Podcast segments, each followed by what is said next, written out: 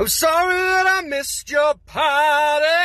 I wish I had a better excuse, but I can't even lie, you got me. I was busy thinking about boys, boys, boys. I was busy dreaming about boys, boys, boys. I was busy thinking about boys, boys, boys. Let's get ready to rumble. Welcome to Aya versus the Big Boys. Tonight's fight, the 2020 Golden Boys. Hello and welcome. My name is Kevin Cookman, resident big boy and ringleader for the matchup of the century. As you very much know, we are struggling in a global pandemic, most of us working from home. The side effect of that, a lot more free time to catch up on media of all shapes and sizes. We all have movies we know we should have seen by now, but just haven't. Call it the canon, call it the IMDb top 250, or call them the big boys, the pinnacles of cinema, maybe the most explicitly patriarchal artistic medium of all time. It's time for a bro movie beatdown without any further ado in today's episode. And every episode, I am joined by the titular prize fighter herself, Aya Lehman. Oh baby, it's 2021. Vampire Weekend has a song about this. It's called 2021. Incredible. Wow. On the money. we recorded last in the past, uh, talking about the future. And guess what? We made it. You were- We're in the future. Shocking that time works that way still. Haven't updated that yet. How are you doing, bud? How you doing? And how's your 2021 treating you, brother? if it wouldn't mess up the levels of this podcast, I would primal scream. Oh man. It's 2020. We couldn't record our first episode of 2021 because there was a go. I can't even get the words out. I can't get the words out. Uh things have been extraordinarily normal. Yeah, he's having a normal one tonight, boys. Yeah, I think these last uh four it's been 14 days? Oh my okay, we're only in the first 2 weeks. It's been of, a, a uh, fortnight of 2021. 2021. Wow. Wow. We're fucked. I yeah, I, I have not thought of like media at all this past week uh, because I've just been looking after my dog, and I've also been looking at the the collapse of of civilization, which has definitely aided a little bit. How are you? How's your cat? How's how's Olive? She's right here. She's being a little little monster. What's new? Perfect, perfect. For anyone listening at home, uh, Olive is the uh, invisible guest of every single episode. Every episode single of episode. Aya versus the Big Boys. Uh, I'm usually editing out uh, the parts where she tramples the mic or uh, tramples Aya. just Usually attacks me. her. So, okay, here we are. Here we are. Oh, Kevin, my brain can't. uh, My brain. I need at this point in time, on January the fourteenth, twenty twenty one, my brain cannot be left to roam at all. My friend, our friend, friend of the pod, Jen Anderson, has Oh, lovely. her uh, one of her New Year's resolutions is to watch movies without looking at her phone. Oh no, I would rather. I don't even do that. I would rather perish. I simply would rather perish and let my brain think for two hours to give my brain space. I like when I'm working, when I'm like clocked in, I have a program on. I have BTS videos running. My my most recent, as Kevin knows, my most recent fascination is per TikTok the. I uh, sea shanties, and I made myself a BTS sea shanties playlist. I just needed like I needed God, to fuck. yeah, I need my brain to just constantly be like primal screaming. I allowed myself like two minutes of no music today, just to, like pump something out at work, and like within four minutes, I was like spiraling, going live on Instagram, being like, "Do you guys realize life is a scam?" Working to live is a scam. I'm leveling out my mic I'm freaking out. So no, Well, I Kevin, mean- I don't allow myself to think. I don't give myself space to think. Okay, I don't like. We can't vibe check because like the vibes, is horrible. Bad vibes. Record bad look, vibes. 20 Woo! Look, 2020. I don't think I focused once. I, I realized looking back at things, I didn't finish a single book in 2020. I did finish a book and I was so disappointed by it that I didn't finish another one. Don't read normal people, it sucks. look, Aya, uh, you've regressed even further than how this podcast Oh, no, has here been we conditioning go. you. Here we go. Aya. Uh, we haven't even talked about it yet. You're a fucking gamer now. You game. I'm a freaking gamer. I can't believe this. I get you bought a PS5 as a dare to yourself. Okay, it wasn't a dare, it was a bit. It's very different. Okay, all right. But you you purchased the incredibly elusive, Yes. very rare Yes. PlayStation 5 I did. on a on a whim. On a whim. It was on a whim. It was as a bit. Basically, What the fuck? I dude? bought my PS5 because I love my boys, and let's start there. So basically, my friend, friend of the pod, future, former and future guest, Becca Langle, she was shopping for a PS5. She was decided she wanted to be a gamer girl, and she said, "I want to get a PS5." And I was on vacation from work, and as I just mentioned, it is impossible for me to be directionless. I need a project. And she said, I'm going to try to stay up for this PS5 drop. And I was like, well, I have a red card, a Target red card. so Oh I will stay up with you for the PS5 drop and see what I can do. First night, nothing. But I did stay up till four watching a streamer who I do love and I will continue to support him. Second night, I was watching Ted Lasso, smashed refresh at like like what 2:15 a.m. and there she was. And Becca got hers and I didn't get one and I was like, okay, like whatever. But I kept trying cuz I was like, okay, like it was a drive up order. What if something went wrong in the middle of the night? What if something happened? And Becca didn't get her PS5. So I just kept hitting refresh and like purchasing and it wasn't going through and I was like, okay, whatever. It's not going to go through. So I kept like trying and I was like, I'll give up in like 10 minutes. All of a sudden, your purchase is complete. your order is processing. Oh my God. And I braved COVID. You drove to a store to pick up a PlayStation 5. I busted into that store and I said, "Give me my PlayStation 5." Have you have you played a video game before this? I play Animal Crossing. Does that count? Oh. Okay. All right. okay. I pay- I made my two like only video game purchases in 2020. I bought a Switch an Animal Crossing and I bought a PS5. Is this podcast making you a worse person? Yes, Kevin. You know the answer to that. Of course. that was your intention, I feel. Wasn't it? Was it not? Yeah, just get you to get like my broken brain. Me That's watching- what this podcast meta I've was. like, watched like one hypermask film a week since like April. And you think I'm supposed to be better or even the same? No! I'm exclusively going downhill. I'm exclusively regressing. Literally, all I did yesterday afternoon, I was texting a crush. And they said, What were you What are you up to? And I said, I'm gonna play video games for the rest of the night and I Oh, put on my no. sea shanty BTS playlist and I play video games all night. you play like the most tossed in the deep end video game of video games. You are like neck deep in Persona 5. I am. It is actually 420 um in the game right now, which I'm enjoying a lot. this is like uh this is like if Timmy Thick didn't know he was a Harvard experiment and he just realizes it midway. it's like, "Oh. Oh no." Oh no. Aya, we have seen, if not 30, around 30 big boys on Aya versus the big boys. watching Our podcast. We're watching movies. We're watching the We're at movies. the movies. Uh, later in the episode, we're going to present our uh, Golden Boy Award winners. Uh, we want to show some love to our favorite films of 2020 by giving them uh, the trophies that we definitely created on our own. We have physical trophies. Oh, oh, here we go. In my hand, it's a 20 pound, hefty, chiseled Greek god of a man. Don't drop that, here. A- Don't drop that. Oh God, I, I. I want him to drop it on me if you know what I mean.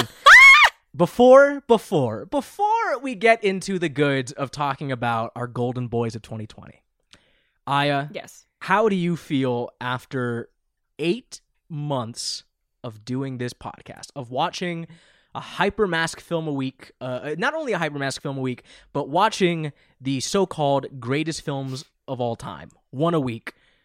Where are you at? I feel brain rot, Kevin. That's what I feel. oh, my friend texted me earlier and said, "I'm watching Die Hard. Does this get better?" And I hated that I Oh, had an oh, no. answer. Oh no. now people text me when they're watching these mask films that I've watched as if they associate them with me, and that's tough.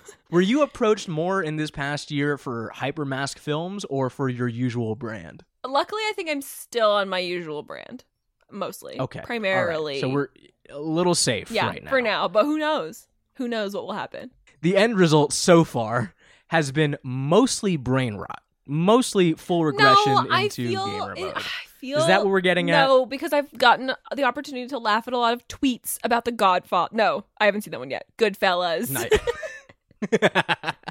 seen a couple t- Goodfella jokes, tweets, and I and I gave him a tee hee hee, and I thought, I'm glad I'm doing the podcast.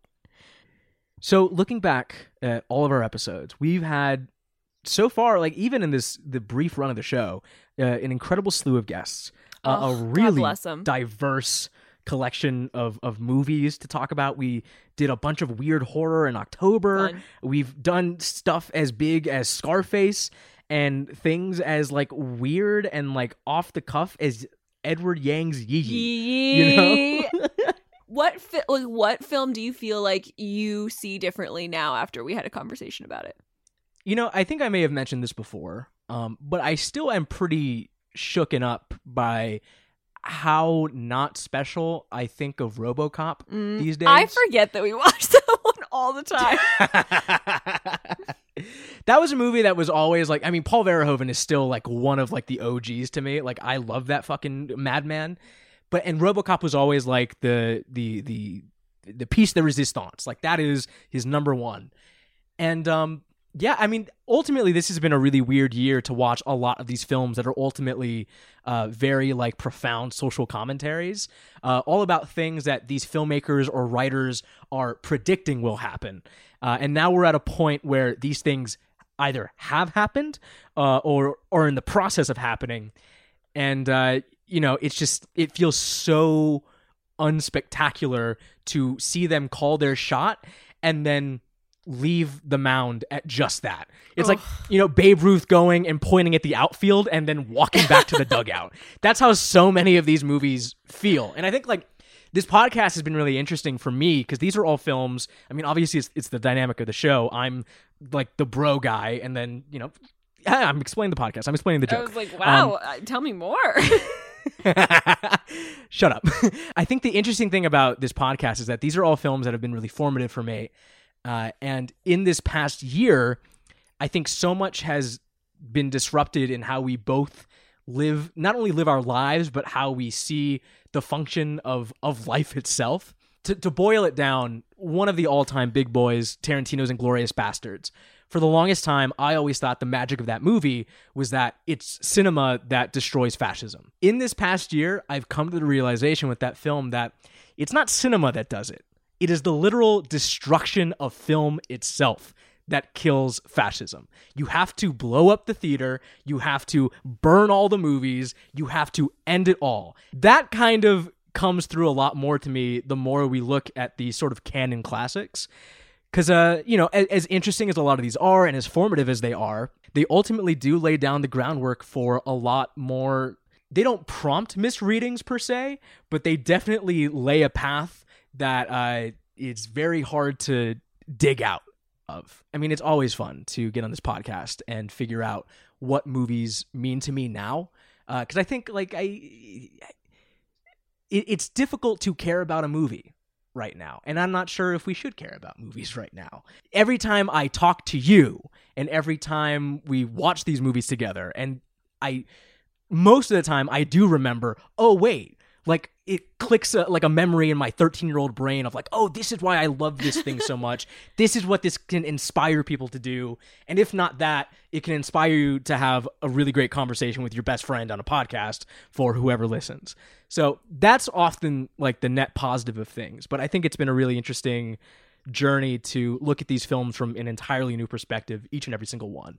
But to answer your question, RoboCop for some reason now sucks. It's really weird and I don't like it. That was a bad movie. I really wish I liked that one because I was like, everyone, you were lit. Everyone was lit. I thought it was fine. We were so lit. People are still lit. People love them some RoboCop. Well, what about you, Aya? Like, what from this list? I guess, I mean, I, you make it pretty clear which ones from this list you you you really enjoy and what have been your favorites. And, and you know, we can tell because we we those are the ones that we've referenced the most. Yeah. Is there anything that we've talked about that has really surprised you that you dreaded going into an episode for maybe or was something that really felt like homework and then you came out at the end and like wow, that was actually a proper use of my time.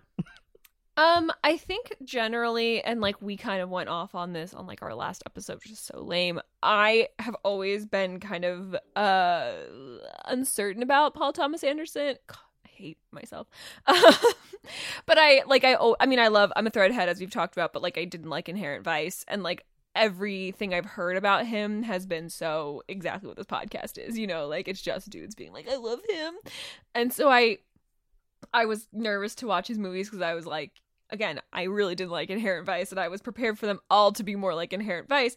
But I've discovered that I find him incredibly fascinating, and I'm so annoyed by that. But I re- I like really like a listener of the pod, friend of the pod, Trevor Dillon, posted about how he was like, oh, on New Year's Day, he was like, well, I'm gonna listen, watch a bunch of PTA movies, and then I'm gonna listen to Aya and Kevin make fun of me for being a PTA fanboy. And I literally replied to him and was like, unfortunately, I'm now PTA fanboy. like I'm, I am no better than you, sir. Like we are on even ground now. And I thought that was funny, and I didn't expect that to happen. But I'm, I've so far really enjoyed his of that I've seen. Would you say that being a PTA fanboy has been like the most big boy development in your in your taste or has there been something else on this list that has like ingrained itself more on on what you have previously enjoyed? I think that watching Seven rewoke something in me. I mean, we've talked about Fincher lot on this podcast, but like that was always a bad quality that I already had being obsessed with that man. And I feel like watching Seven and then like Mindhunter 2 was part of that, which wasn't covered on this podcast, but was spiritually covered on this podcast. it really awakened something in me. Uh because I, I I was like having a conversation with my friend about Mank yesterday because like now I feel like everyone's like catching up on these things now, and I'm Mhm. like I've seen them all now, and I and I feel like that's also a douchey thing that I have now. Where like they're asking me questions about Tenet, and I'm like, here's my article that I read that was like really fascinating in like the uh, all the the breakdown of Tenet, you know. But we were having a conversation about Mank, and I was like, oh, I'm like qualified to say that like this scene is one of Fincher's best scenes because I've literally seen all of his movies now. I mean, to go back to the beginning and what I said earlier, the Goodfellas thing was really surprising to me. I didn't. I, that was a huge surprise that I was gonna really enjoy Goodfellas, and that I like love. I feel like superior now when I see one of those joke tweets, like that tweet that was like all the fucking people from the the coup getting arrested set to Layla. And I was like, this is hilarious because it is a classic cinema reference that I oh understand.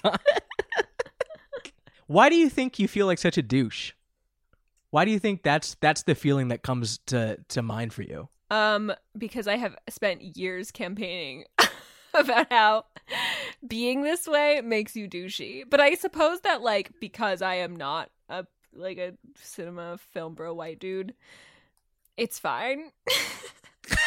but it's not. When you're when, you're you, it's it's called being cultured. I'm like, it's actually kind of chic of me to know all.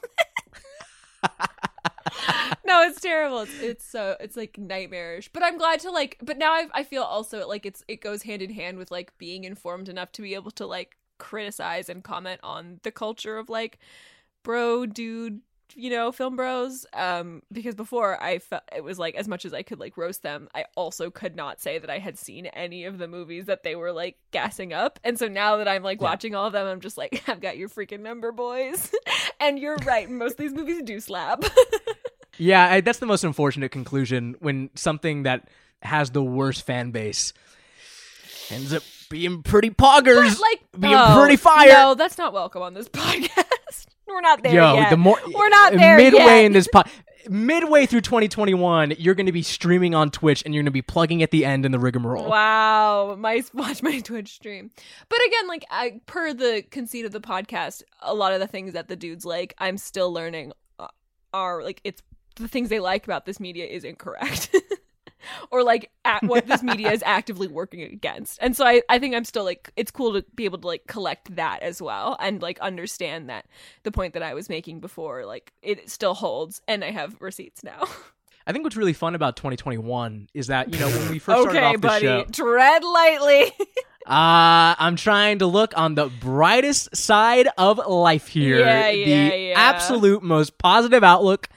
Uh, look, comparing it to 2020, in terms of our podcast, when we started this thing off, we had to like really choose carefully of like, okay, what are things that are like official big ass big boys that'll get people in the door, that'll kind of like set off the tone. We had some heavy hitters, you know, we had Goodfellas, Drive, Blade Runner, Mulholland Drive. Now here we are, 30 movies later, Oh. uh, here in 2021. We do kind of have more freedom to explore what a big boy is, different types of big boys. We've already kind of done that. We, I mean, that stretch of episodes we did that was Borat, Dazed and Confused, Good Time, Yi Yi, and then Mank. That was insane. that was crazy. Was Mank at the beginning of Jan- of December? yeah, we reviewed that the day after it dropped on Netflix. That literally feels like it was a year ago, dude. forever ago. And I think what I'm I'm really excited about with with 2021 is that I feel like most of our weeks can basically be that week. We have a, a master list of like 400 films that we can talk about on this podcast. Like the options are are endless, so we don't really have to go straight to all timers every single time because honestly, that would be exhausting yeah. we can really uh, spruce it up. And I think with the schedule that we have kind of tentatively planned for this year, I we have some like really insane shit that we're going to talk about. Uh, and I, you know, if there's anything to look forward to in 2021, it's that. Yeah, absolutely. Yes, yes, it's true. It's true. We have created art and we get to enjoy art. And that is sick and that is wonderful and it is nice to share that with a friend. what was your fave, Kev? What was your fave, Kev? My favorite thing that we've watched Yeah. in this entire run. Yeah. Oh man, Even what, I mean, what was your favorite conversation? Like whatever you want. Define that however you want. My favorite conversation with Aya Layman. What is that even? what is that? Dark. That's that that can go many ways. Reach back into the recesses of your mind. 2018. What we bet. God, when have I ever enjoyed talking?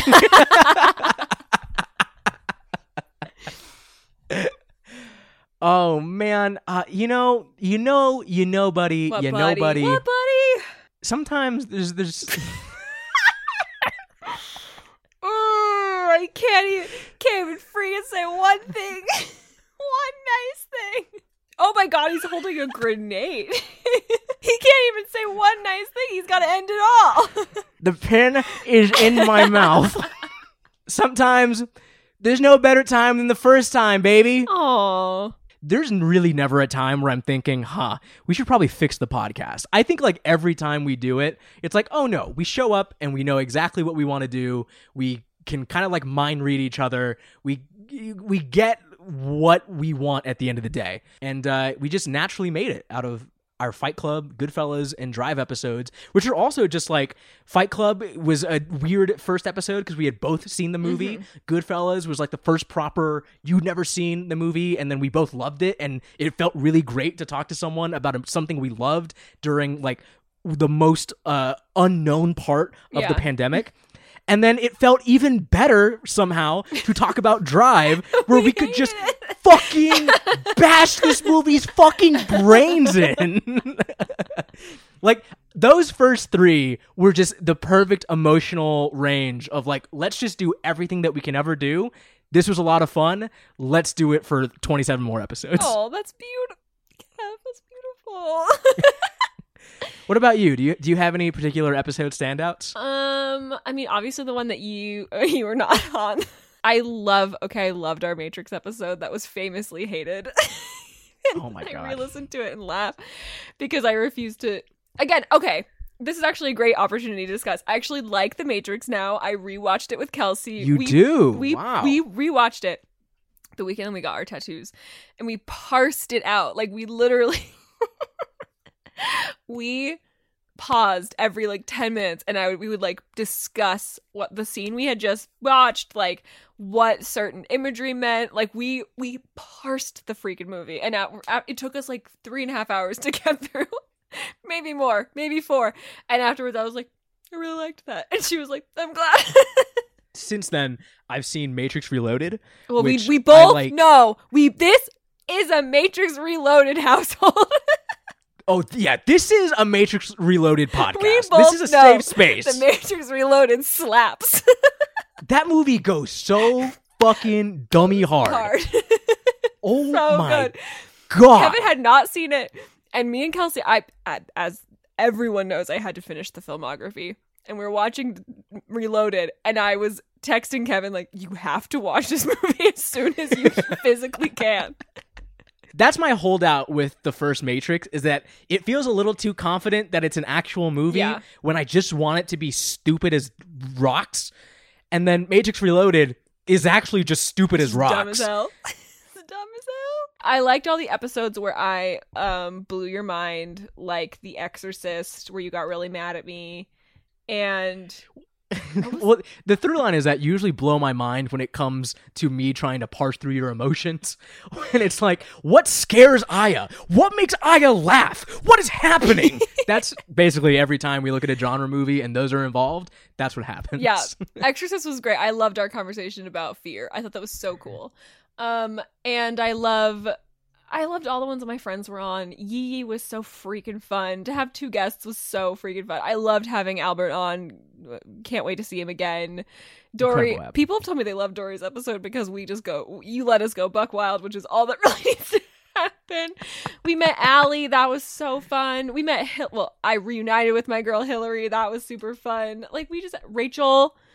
Rachel! Oh God, Rachel the God, Jesse, who was our first ever Our guest. first ever guest, Thomas on Heat. you, I'm always worried that like, oh, I hope this goes well. I hope this goes all right. Uh, just you know, it can be weird pe- going onto a podcast, you know, because every time, most of the time that we have people on, it's people that we really love and appreciate and like love hearing from and want th- like their voice to be on record and they've never been on a podcast before and so i'm a little nervous of like i hope this goes well and it turns out eh, we, they're like they come to it like they're naturals it's like riding a bike We're it's incredible because we're just having a chat. We're just having a freaking we're just chat. having a nice chat and I it's loved. I also loved our. I love all of our episodes, but I loved our Step Brothers episode where we had to like take a break in the middle because my brain broke. Who's the hottest boy of 2020 of the films that we watched? do you already have one like on lock I have three. who are the five hottest of all the movies we've talked about on this podcast so far So we start off with Mr. Ryan Gosling from Drive because that changed Hard. me. As you remember, I did not think Mr. Gosling was hot, and that really messed me up. Number two, the classic. We have uh, De Niro in Goodfellas. Three, of course, is Mr. Robert Pattinson of Mm. Good Time and Tenet, Mm. But he just gets like an honorary like Mr. Pattinson. I suppose Ryan Gosling does too because he was also in Blade Runner 2049. He's very sexy in that. yes yes Number four, Tom Cruise in Top Gun. Wow. Still. Wow. Okay. Okay. All right. Am I wrong? Uh, he looks horrible in that movie. you movie. know, I think he I'll looks you- so good in that movie. I know. I know, and it's so. That that is the honorary like uh, he gets a pass. Be- he gets like a shout out because he was my childhood crush. And then of course number five, the number one, the ultimate, the hottest boy, the hottest boy of my life. It has to be freaking Keanu in the Matrix, Neo, because Wow. that film specifically sent me on a two month long manic episode. and now I have a tattoo. so it's gotta be him. Christ. I gotta shout out Robert De Niro and Goodfellas as well. Like, Just, the way he rocks that forearm tattoo to this day. I can't even talk about it. I can't talk about Ooh. it. Roll I rolling love myself. that ketchup in his hands. Mm. Uh, you know, Cybill Shepherd and Taxi Driver. uh, is an essential. Oh, Some. Teri McMinn in Texas Chainsaw oh, Massacre. Of course, of course, of course. You know what? The video game designer in Yi Yi, I think, is very attractive. And you know what? Uh, the I can't believe you didn't mention our good fucking pal Steven Bauer in Scarface. Come on, so come So on, hot. fucking stud. Oh, he's and you know what? And you know what? If you choose Tom Cruise in Top Gun, who is a disgusting choice, then I will do my disgusting choice. Maria Bakalova in Borat, subsequent movie film. Woo! I want Ow! this podcast to end. I want it to end. I'm, I'm done. It's over. No more podcast. Borat's No daughter. more podcast. No. I hate it, Kevin. I hate it. Aya, Kevin. uh, we've had an incredible run so far, yeah, it's and been uh, fun. ah, I've had the best time. And you know what? We're gonna do it for a whole nother year, baby. More, more quarantine. more brain rot action. Hell yeah, brother. Let's let's get to the main course of this episode. Yum yum. Mm mm. That was just the appetizer, baby. That was the apps. That was the the the dinner salad. And now, welcome to the filet. This is the inaugural, first ever Ugh. Aya versus the big boys, the Golden Boys. Boys. Welcome to the Golden Boys, folks. Here's how it's going to work. Whew. We want to show some love to our favorite films of the year, 2020, which historically probably the worst year for films since like 1947. Historically. like just oh boy this is the, the 2020 is a year that is there a worse year aya Oh, Kevin. loaded question I big will say 2016 was personally very dark for me as well as like globally politically very dark. So I I'm going to say 2016, but in 2016 I could leave my house. We're not going to do our top five of 2020 we want to spice it up a little bit we want to hand out these oh, let me bring this guy out again oh, these Okay, big old don't drop. You chunkers keep almost dropping it. I'm really scared. I, I can do it with one hand Okay, okay okay, okay. i'm a strong boy i can do it All all right, right okay, okay okay. This is our golden boy. Uh, each of us has one of these big old chunkers. Uh, this is our first place of the year. Mine Next is sitting on the floor as uh, very carefully. I don't want to lift it and hurt anybody, include especially myself. Well, you know, we have some that maybe you you can lift, Aya. We have these this bronze boy and this silver boy. Uh, these I'm two little tykes. I'm a girl. uh, we're gonna do our top threes of the year, and uh, I don't know. We're gonna try and find some good in 2020 because God knows that's fucking difficult to find. oh God, here we go. Aya, before we dive into this, Mhm. um, do you have any honorable mentions? Any films that didn't quite make this this top three Olympic upper echelon for you that you want to shout out? I don't want to admit it to myself or anybody else, but I did really enjoy Tenet. I thought it was very fun. The one scene from Mank where uh, Hearst kicks Mank out of Hearst Castle is one of the greatest scenes I've ever seen in my life. It's in cinema. Um, gosh, Kevin, what the fr- Oh, I Sonic the Hedgehog. Okay, all right, I'm cutting I off. saw it in theaters. I, it was one of the last movies I saw in theaters. Okay, I loved me some freaking Sonic. Okay, Because I got to go okay, see it in okay. theater. I thought Boys State, which is currently Mm-hmm. on Apple TV Plus, uh, was incredible. Premiered at Sundance. Uh, it is a really interesting documentary about how Gen Z is not going to save us. Look, I understand. Maybe that's not the message you need right now. I understand you love fetishizing these kids on TikTok. Go for it. You Watch more if you need that boost in your life. Um, but this was a it's a very sobering portrait of what kids on the internet in- entering politics, uh, what that actually results in. Um, I thought it was terrific and Clearly you definitely haven't not. heard driver's license yet, Kevin. the Gen Z I- anthem. I'm going to uh, drop this golden boy on my fucking skull. Do it. Do it. And you know what? I also want to shout out a film that, unfortunately, because of the pandemic, I thought this would maybe be like a minor indie hit, um, but it just got completely uh, shelved. Um, this is uh, an uh, Iranian film by Massoud uh, Bakhshi called Yalda: A Night for Forgiveness, and I think. This is a movie that no one has seen, no one has heard about from this year, no one talks about from 2020. It is this insane movie all about this young woman who is charged with murdering. She's like 19. You did tell me about She's this. like charged with murdering like her 43 year old spouse.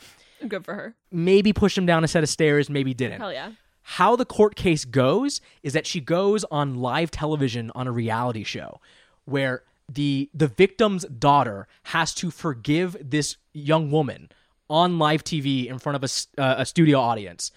If she does forgive her, then that's it. She gets to go free. But if she doesn't, it's literally the death sentence.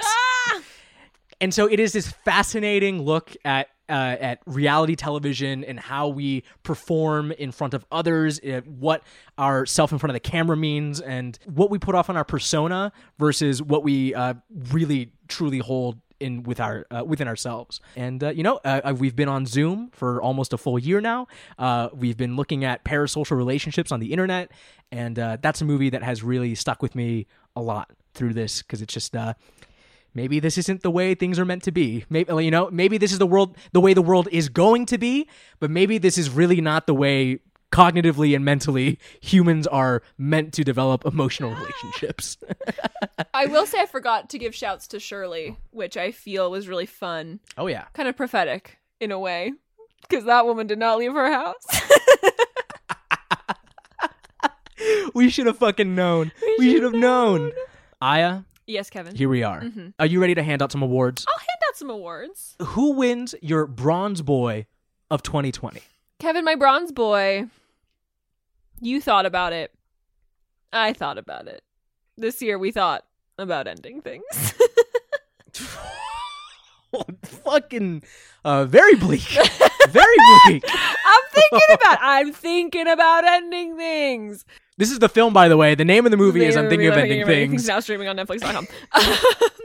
I did not know what I was getting into with that movie. I had never seen a Kaufman film before in my life. I had no idea. I just knew that I love me some friggin' Jessie Buckley. I love Jesse Plemons. Who doesn't? To- Ms. Toni Collette, David Thewlis, even Lupin. Um, I did not know what to expect, and I just loved like the mystery around it. I was obsessed with the fact that people were texting me, "Have you seen this movie?" and what the hell does it mean? Addicted to the fact that Jen Anderson, friend of the pod, had to Google like what happened, and I'm thinking of ending things. And that the entire film, she was texting me, "What do you think that means? What do you think that means? What do you think that means?" Oh my god, I was obsessed with every second of it because at the same time, I like was hyper analyzing everything. I was also just kind of letting myself vibe through it. I loved it. I feel like all three of my top three favorite movies this year, like I said, like Shirley, prophetic. I'm thinking of ending things part partially trapped in a house, partially trapped in a car. You're just kind of trapped with your thoughts, and that is the entire film is being alone with your thoughts, and just being uh, obsessing over past relationships, past uh, the dumbest things you've ever done in your life, and simultaneously considering what could have happened in your life that didn't happen. if that wasn't freaking 2020, I don't know what was. Uh, I loved it. I thought, and I, I didn't even realize it until I was writing about it for Merry-Go-Round magazine. Read our top 20 movies of the year right now. Um, and I just realized how much that movie, how freaking fun it was. It's not, I don't know if it's supposed It's to be weird, It's yeah. really fun. And I just really, really, really, really, really enjoyed it. And I think in a quote unquote normal year, I would have maybe ridden harder for it if I like saw it in the theater and I was like, no, no, no, guys, but did you guys see? I'm thinking of endings, and everyone would be like, Aya, let it go. I think that movie came out at like such a perfect time because we were really trapped in this uh, like woesome tedium by the time this movie came out, and it was a very I I I was open arms to this puzzle of a movie. You know, I was kind of really open to embrace something that. You know, maybe on a, a normal year, I would be more annoyed by how obtuse it was. Uh, but I think like this year, I was like, you know what? Let's try and crack this little little, little puzzle out. Let's figure this thing nut. out. And I think when you when you do crack that nut, I think you get some really stark realizations about yourself and uh, the people that you've been in relationships with, Mhm. and the people that you thought that you were in relationships with. Uh, I think that that movie really unlocks a lot. I know a lot of people like to slag on that film, and you know I think Charlie Kaufman lays it on pretty thick at times, and I think maybe those are sometimes the worst moments of the movie when he starts talking yeah. but I I do think that it's it's pretty cocky to assume that you know everything that that movie is saying. Oh, that you yeah. already have acknowledged all those things. You know, that movie really summons a lot of like demons and and sort of like inner vices that you just you don't want to poke at that this film not only has fun poking at uh, but uh really wants to figure really thinks that life's greatest answers are in those poking of those vestigals. You know what I mean? Mhm. What's your number? What's your who's your bronze baby? My Bronze Baby, My Bronze Boy is a movie that you probably will never see.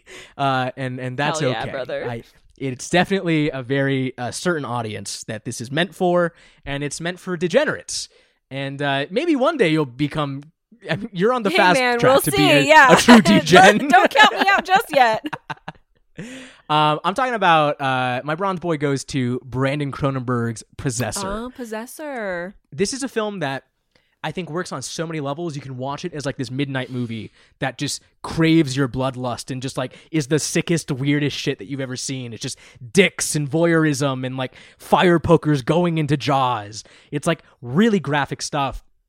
But if you really want to uh like uh approach it and analyze it with what it's actually saying, you will then get one of the most depressing things you'll ever see.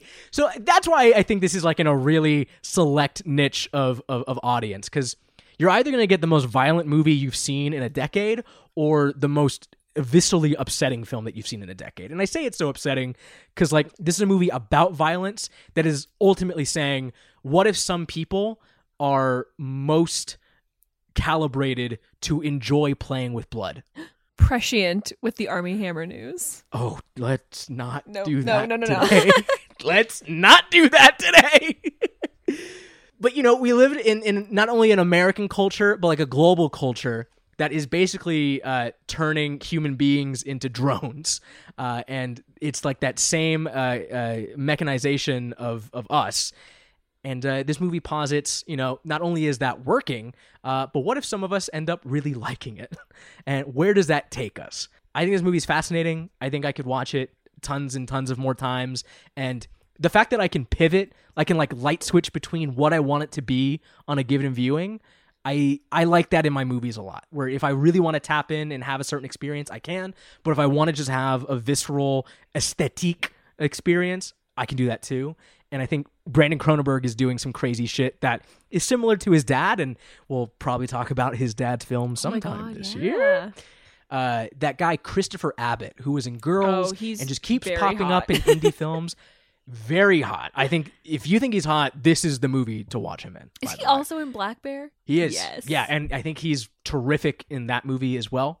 Uh, he, this was an incredible year for him, and I'm really bummed that uh, all these films had to go straight to video because this could have been pretty major. Because I, these two performances that Christopher Abbott puts in in Black Bear and Possessor are just like Hall of Famers for him. Like those are things like he could retire now, and he will be like up there amongst like our our Jesse Plemons and shit. Wow. So my bronze boy goes to Possessor. Aya, let's uh, pick up this slightly heavier trophy over here.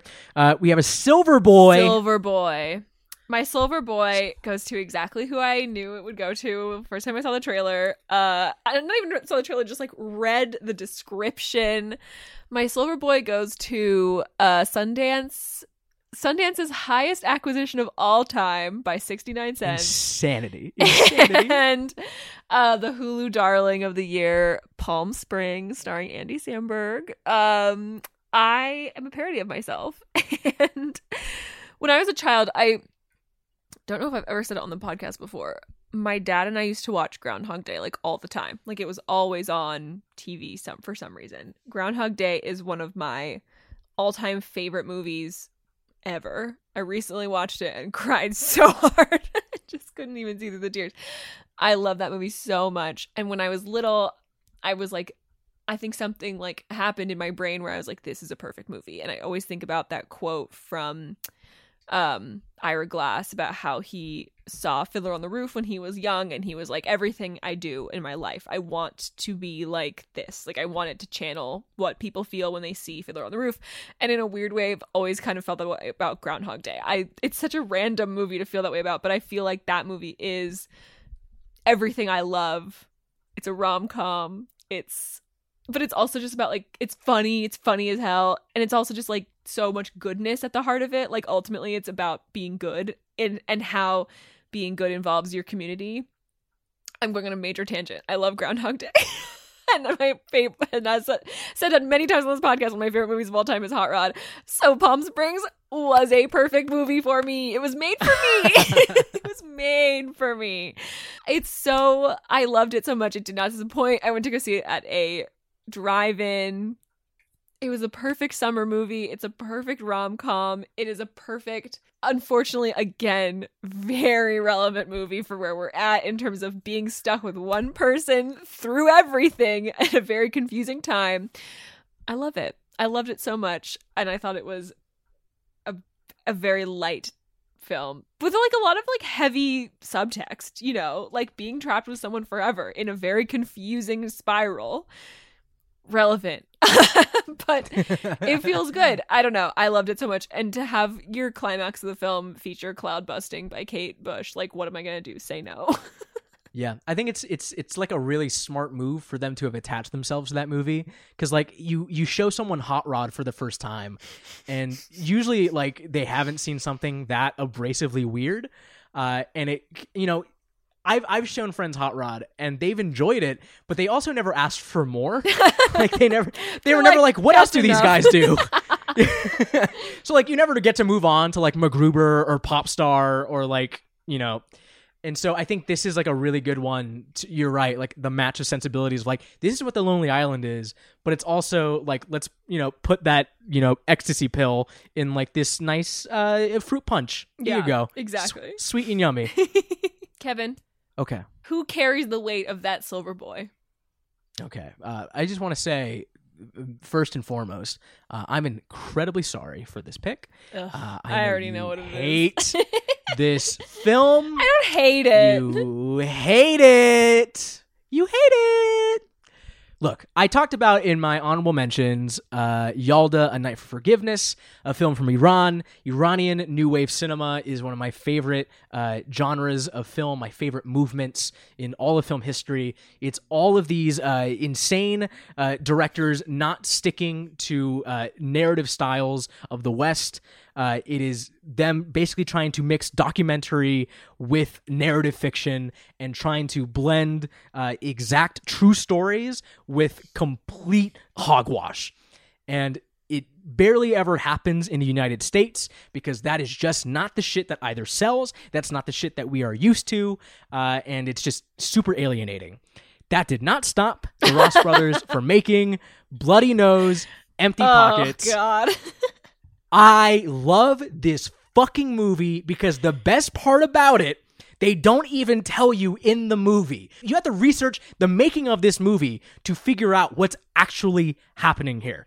Uh, and it's it's so surprising that like I almost don't want to tell you what's happening here. Like just find out on your own. But what happens in Bloody Nose Empty Pockets, it's the last day at a dive bar in Las Vegas, and there's just a camera crew in there from opening to close and we see the old drifters enjoying their last uh, whiskey sours, and we see the new wave that just chose this dive bar ironically uh, because it was cheap, because it was nasty, because it gave them some sort of purpose, uh, and you just get to live in this space for 90 to 100 minutes. I found it so valuable. I found it so uh, like this is a, a difficult mood to recreate. I went on a road trip like three years ago across the United States, and me and my friends we stopped at this random bar in like the middle of Illinois, like like Nazi Illinois, and we Oh, go God. inside and we're trying to get like sandwiches and see if they serve food. And there's like the guy playing guitar in the corner. Everyone looks like they they don't live anywhere else. They just live at this bar, and I felt like I was intruding on someone's living room. And that is kind of what Bloody Nose Empty Pockets feels like. It is both an intrusion of everyone's privacy, but also inviting you into this clique, this drinking buddy group. Maybe they're not even buddies. Maybe they're just people that ended up next to each other. The the big gimmick when people talk about like their favorite movies of the year this year, it's like, oh, I, you know, I got to the movies that showed people together felt much more special to me this is a movie that I feel like was would be special regardless of of the scenario that we were in. You know, I, I I'm a big fan of the vibe I'm a big fan of the mood. Uh, Aya, why do you hate this movie so much? You've been looking at me with that face for the past minute. I'm so scared. What do you? Why do you hate this movie? Okay. I saw this film. I saw the picture at Sundance, and I was into it. I thought it was fun. I felt it was too long, so I and I had to leave to catch my flight. Lol. Um, Yeah. But I I left, and I was like, oh, I'm sad I didn't get to see the end of the film. I would have loved to see the end. I felt it was far too long. It was like two hours. I was like, I can't do this anymore. I I must go. And I texted Kevin. I was like, oh, I thought that was fine. You know, I thought it was like nice, and it was just like too long. Um, and I and I get, but again, I really liked like you know the verite energy of it of just like feeling like oh these are real people and like as as uncomfortable as it can feel when you're watching people who you know you like inherently disagree with like your politics and everything like that on screen it's kind of interesting to watch them have these debates that you're like oh god i hope i never have to have that debate you know? And kevin reveals to me. It's my least Ruh-roh. favorite thing in the entire world it's an acting Uh-oh. experience experiment an acting exercise pardon me and everyone in the picture are just actors acting there's not even a bar Bazinga! i've never been so angry i was so mad so mad The movie does not tell you this. The, the the bar that they keep telling us is in Las Vegas. We, we are not in Nevada. is it in the va- is it in the are- valley where is it It's in Louisiana. why didn't they just say it was in louisiana Uh, why does it have to be Vegas? That doesn't make any sense. Oh God, I hate this. Well, I, I, I look. You look at it from then that f- fiction angle, and then it just becomes like the re- like. Oh yeah, this is why Trump won the presidency because that's like the big uh, uh, specter on the TVs going into this. This is the day before the election, uh, and so you get to see the old fogies talking to the younger kids, and basically the old fogies admitting that we fucked up, and then the younger people in the bar going, "Yeah."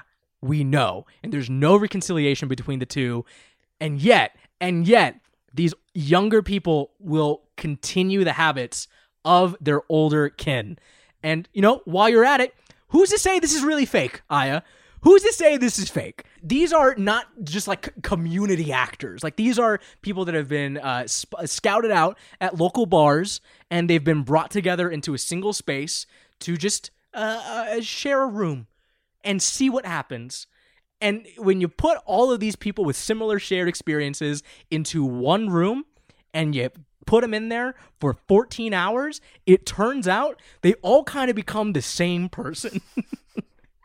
so, like, in this weird, like, ethical dilemma way, this movie is almost its own, like, Stanford prison experiment where you just give all of these, like, burnouts a bunch of alcohol and then you just let them, like, unleash their feelings onto each other because they don't know each other. They, they have kind of like the safety to do this. Like, they're all each other's therapists for one night and it's all under this, like, controlled, uh, not I I guess yeah a, a controlled experiment um, that I'm not sure is completely morally right.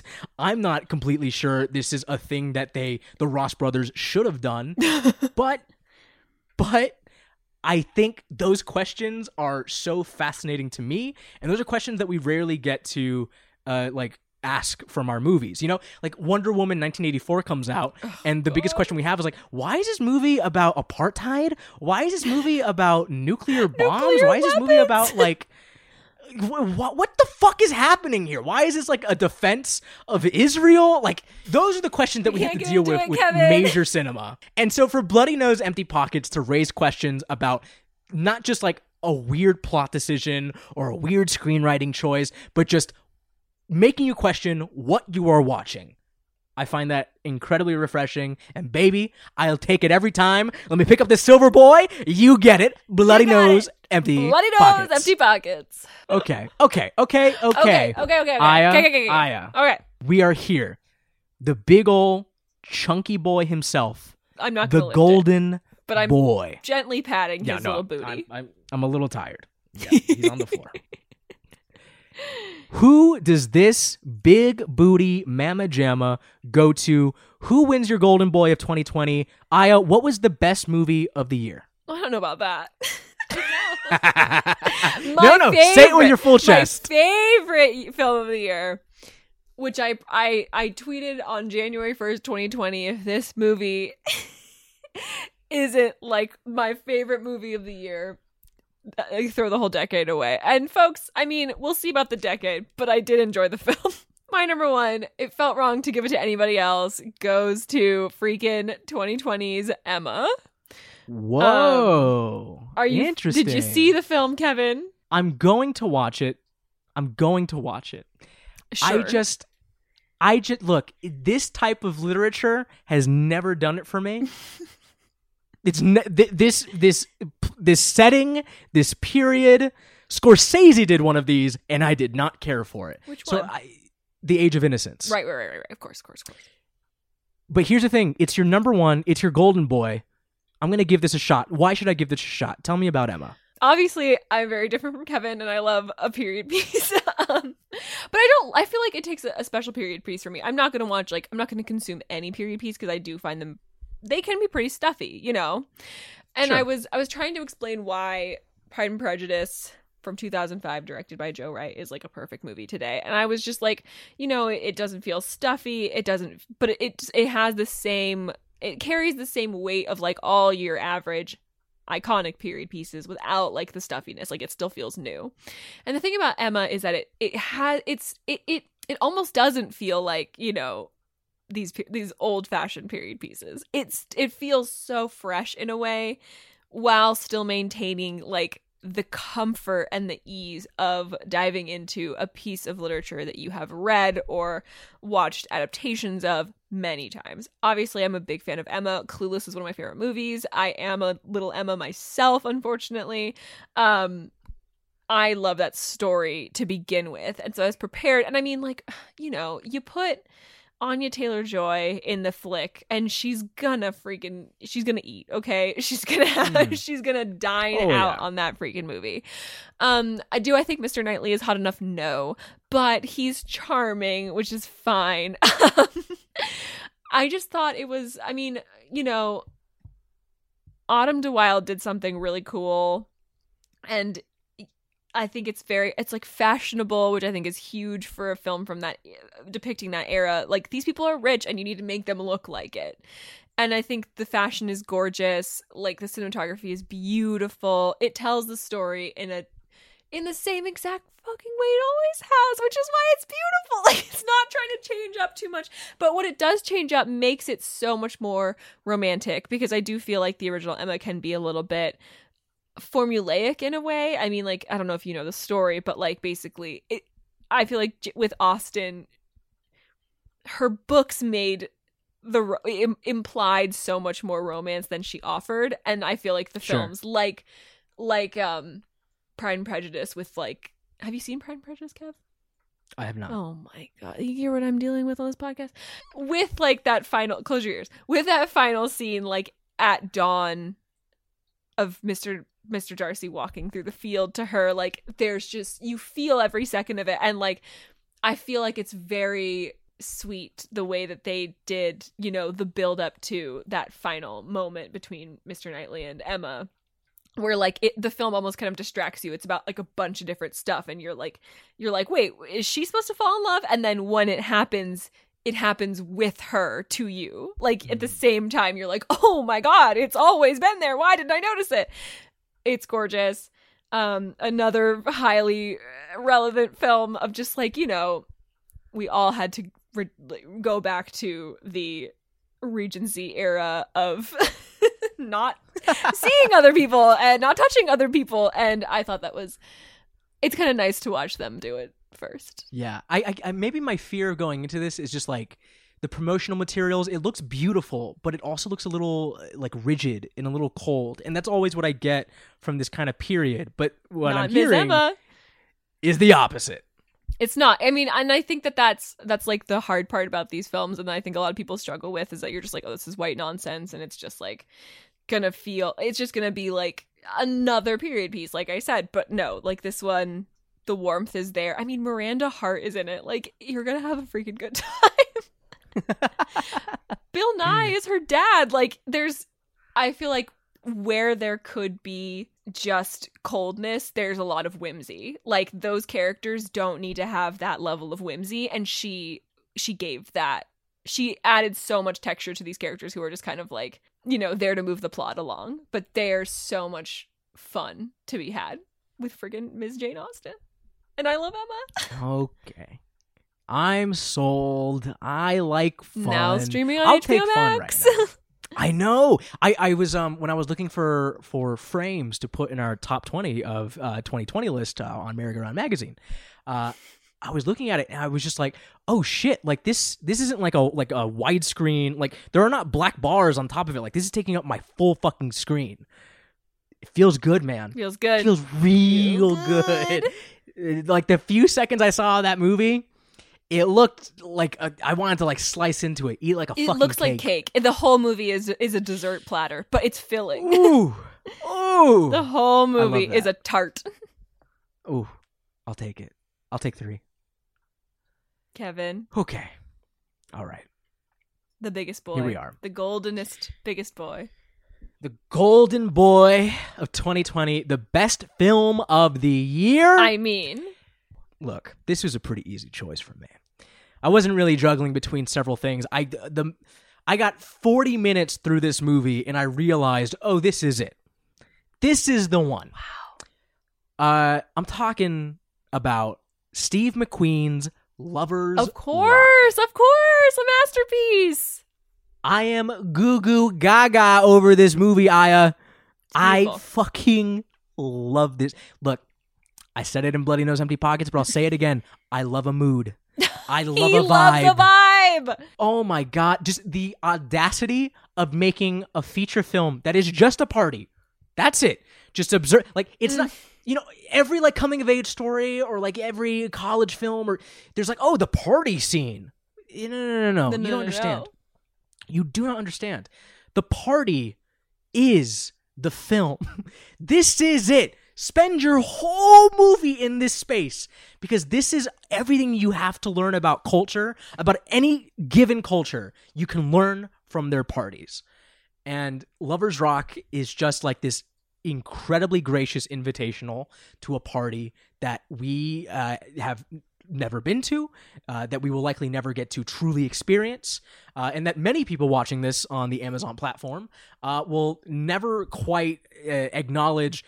Be able to acknowledge the full power and beauty of. You know, I, I see a lot of reviews for this film go like, "Man, I can't wait to go up to a party too. I can't wait to dance with my friends." And look, I can't either, but I don't think that we should flatter ourselves in thinking that what our idea of a party is and what Lovers Rock is presenting are the same thing. This is a film that is presenting this music as as as gospel and and these dances as like uh, uh, church hymns in and of themselves.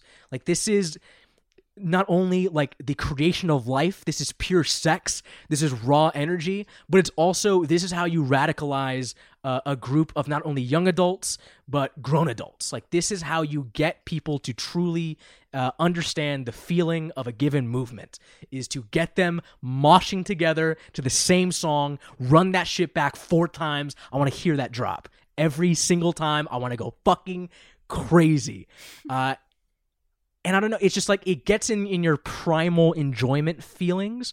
This, this is a movie that I, I I feel very lucky that we can feel. Recreating a party or just a natural uh, room tone is is not easy. I, we went to Chapman, unfortunately, God. uh, Don't deeply, me. deeply, unfortunately.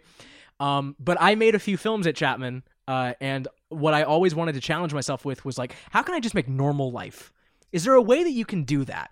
And oftentimes, like, you can shoot guns and like pop off squibs and do special effects. And you know you can do like these big monologues and these like tense Aaron Sorkin conversations between people. Those are easy. Though that's like the easiest showboating shit that you can do. The toughest shit is getting people in a room to dance. It's So getting people to drink. It's getting people to eat. It's getting people to sit alone and say nothing. And Lovers Rock is just that.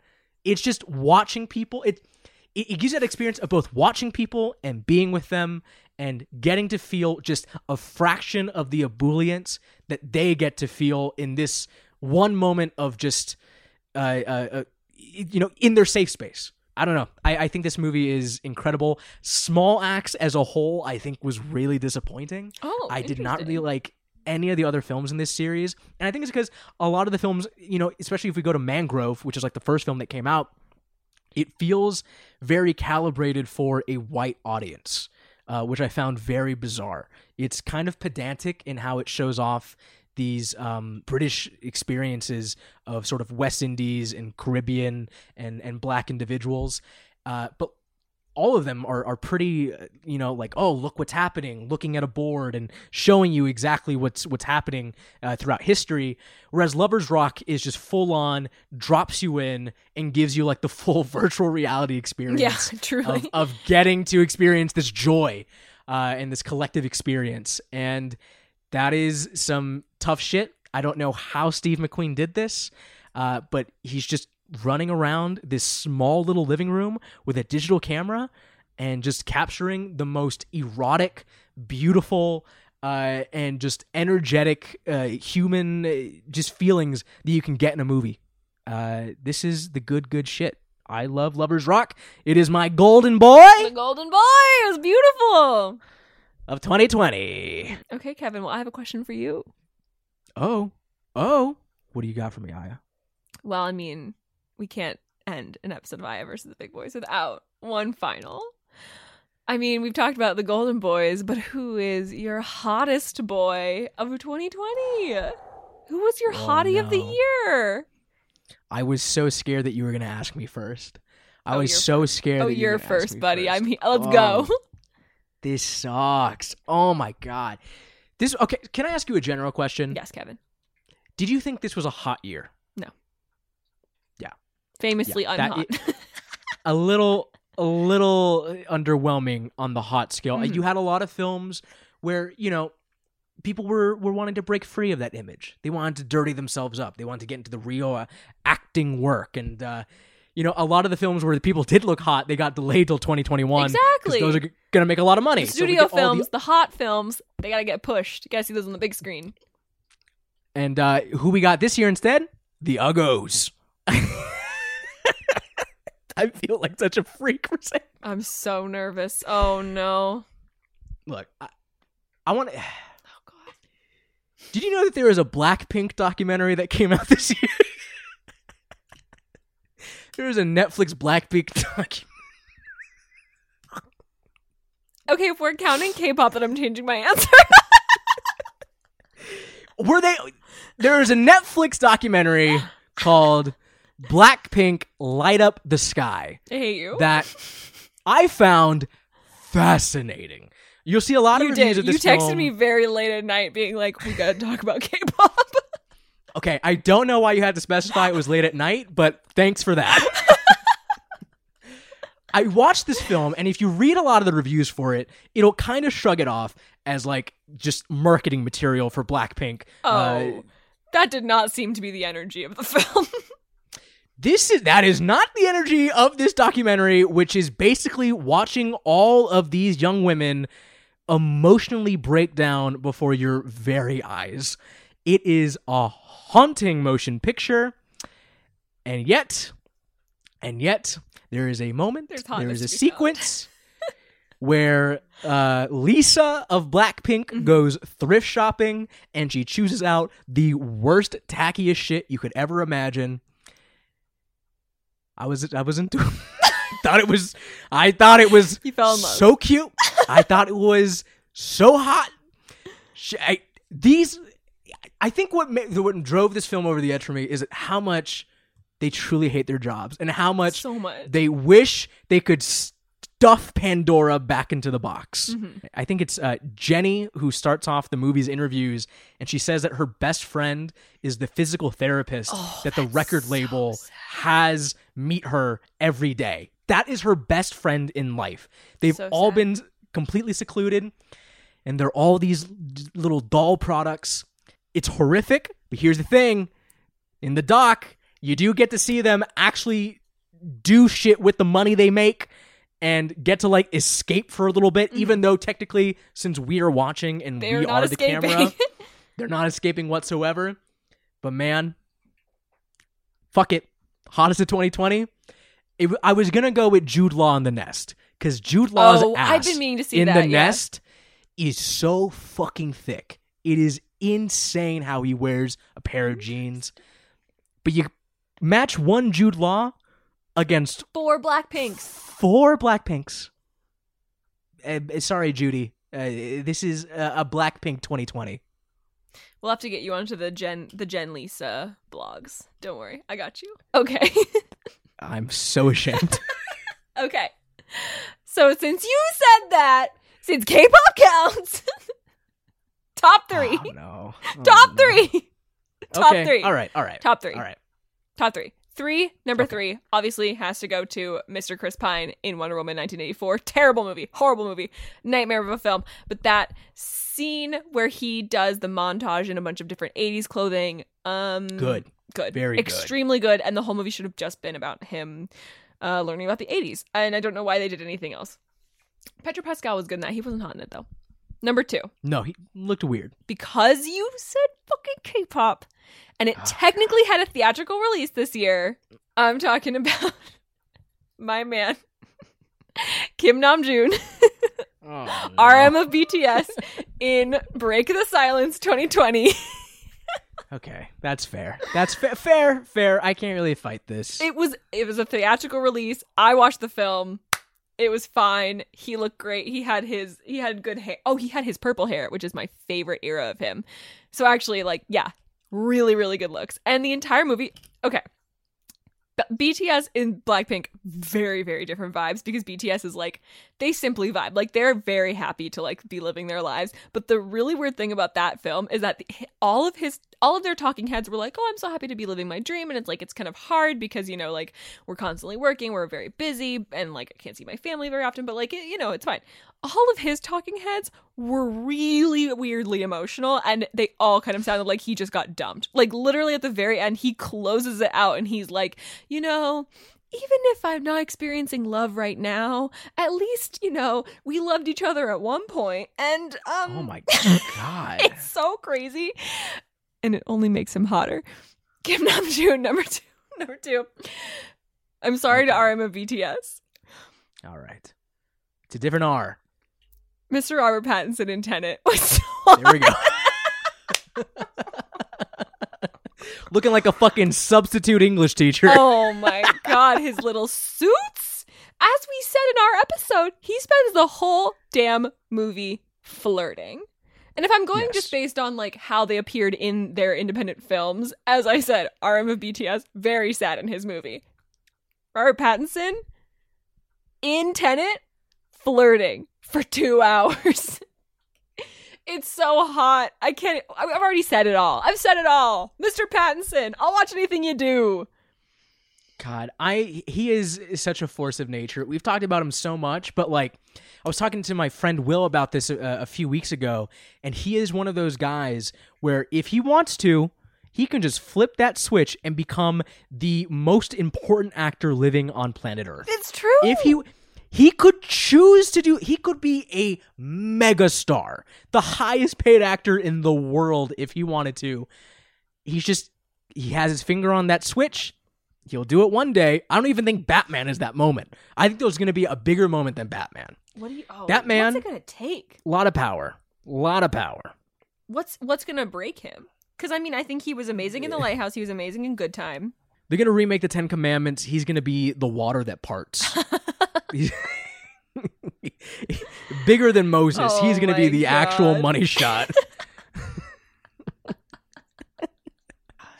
to reawaken feelings I had in 2008, and I was and he's only getting feelings- hotter and he's only getting hotter.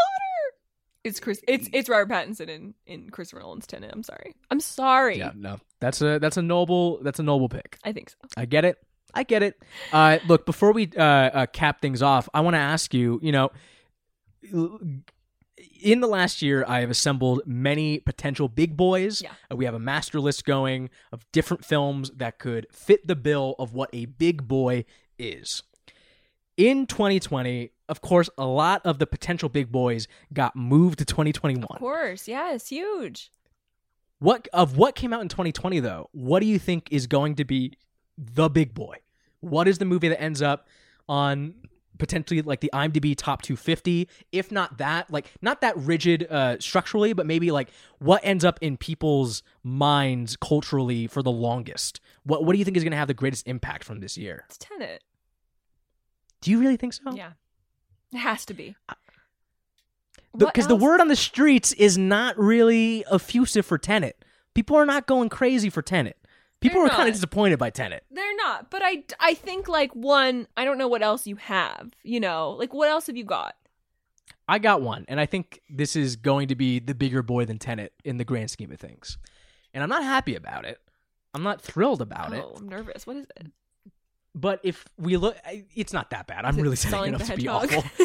uh, if we if we look at movies that I've seen talked about on film Twitter the amongst Hedgehog. normal people, the amongst just.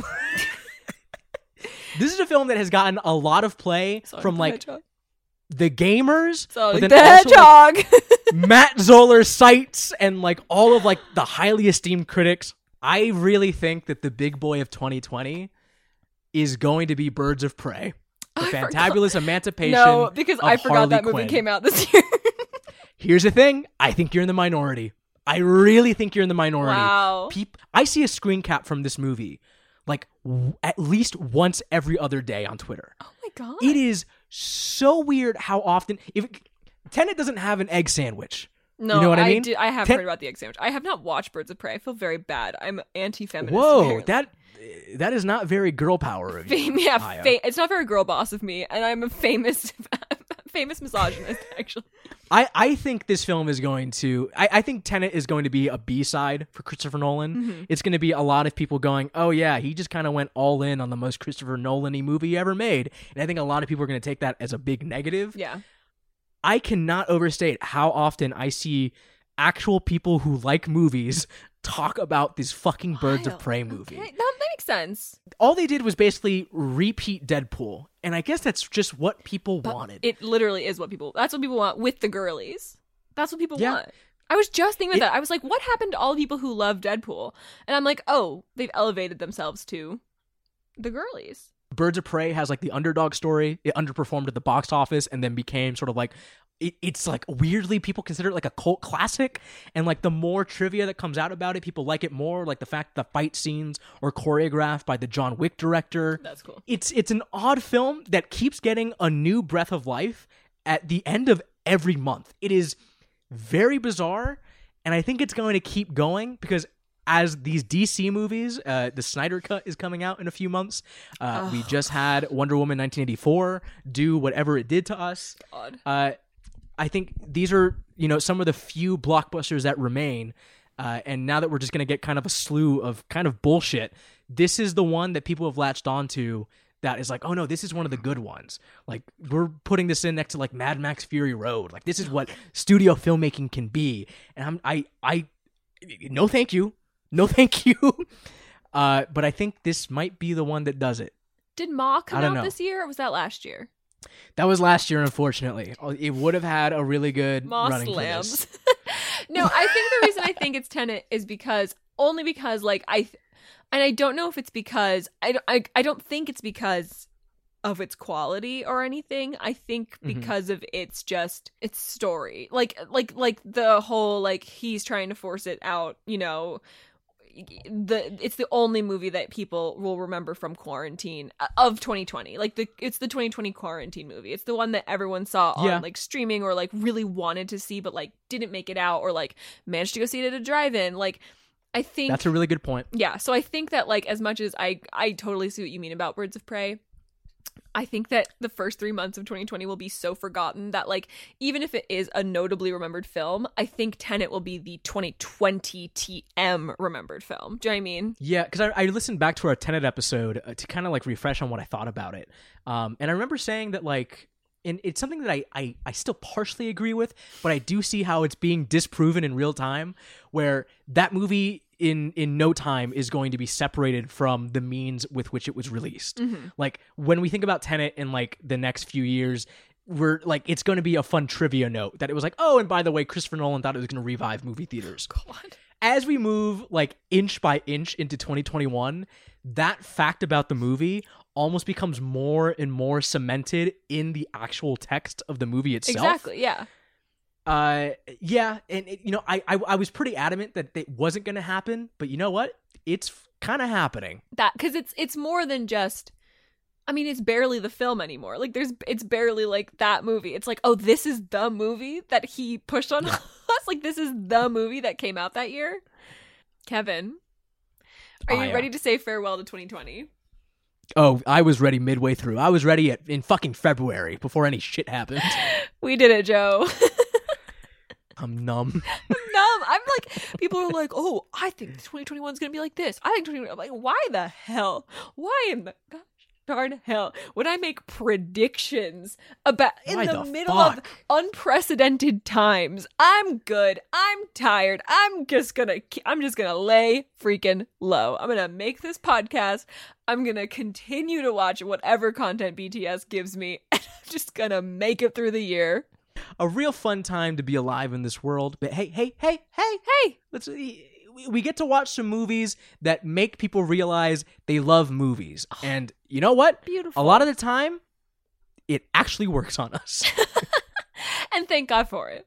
Aya, do you want to hit him with the rigmarole that you do so oh, well? Kevin, I'm I'm excited to do 2021 with you, buddy. All right. Thanks for listening to Aya versus the Big Boys versus the Golden Boys.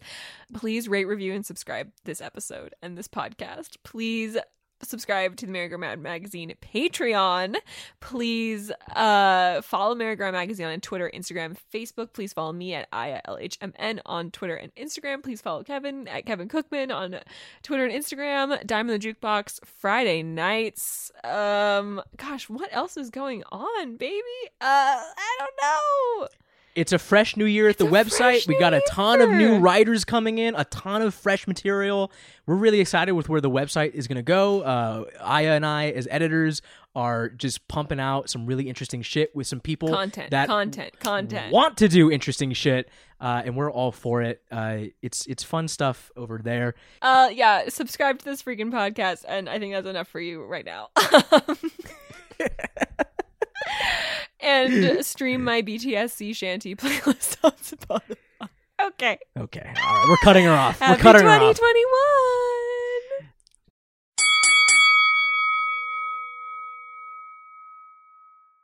Don't be mad, don't be mad at me, no, no, no, no, darling, I can stop it, even if I want it, don't be mad, don't be mad at me. No, no, no, no. I was what you were saying. I was miles away. Don't be mad, don't be mad. Never got a choice.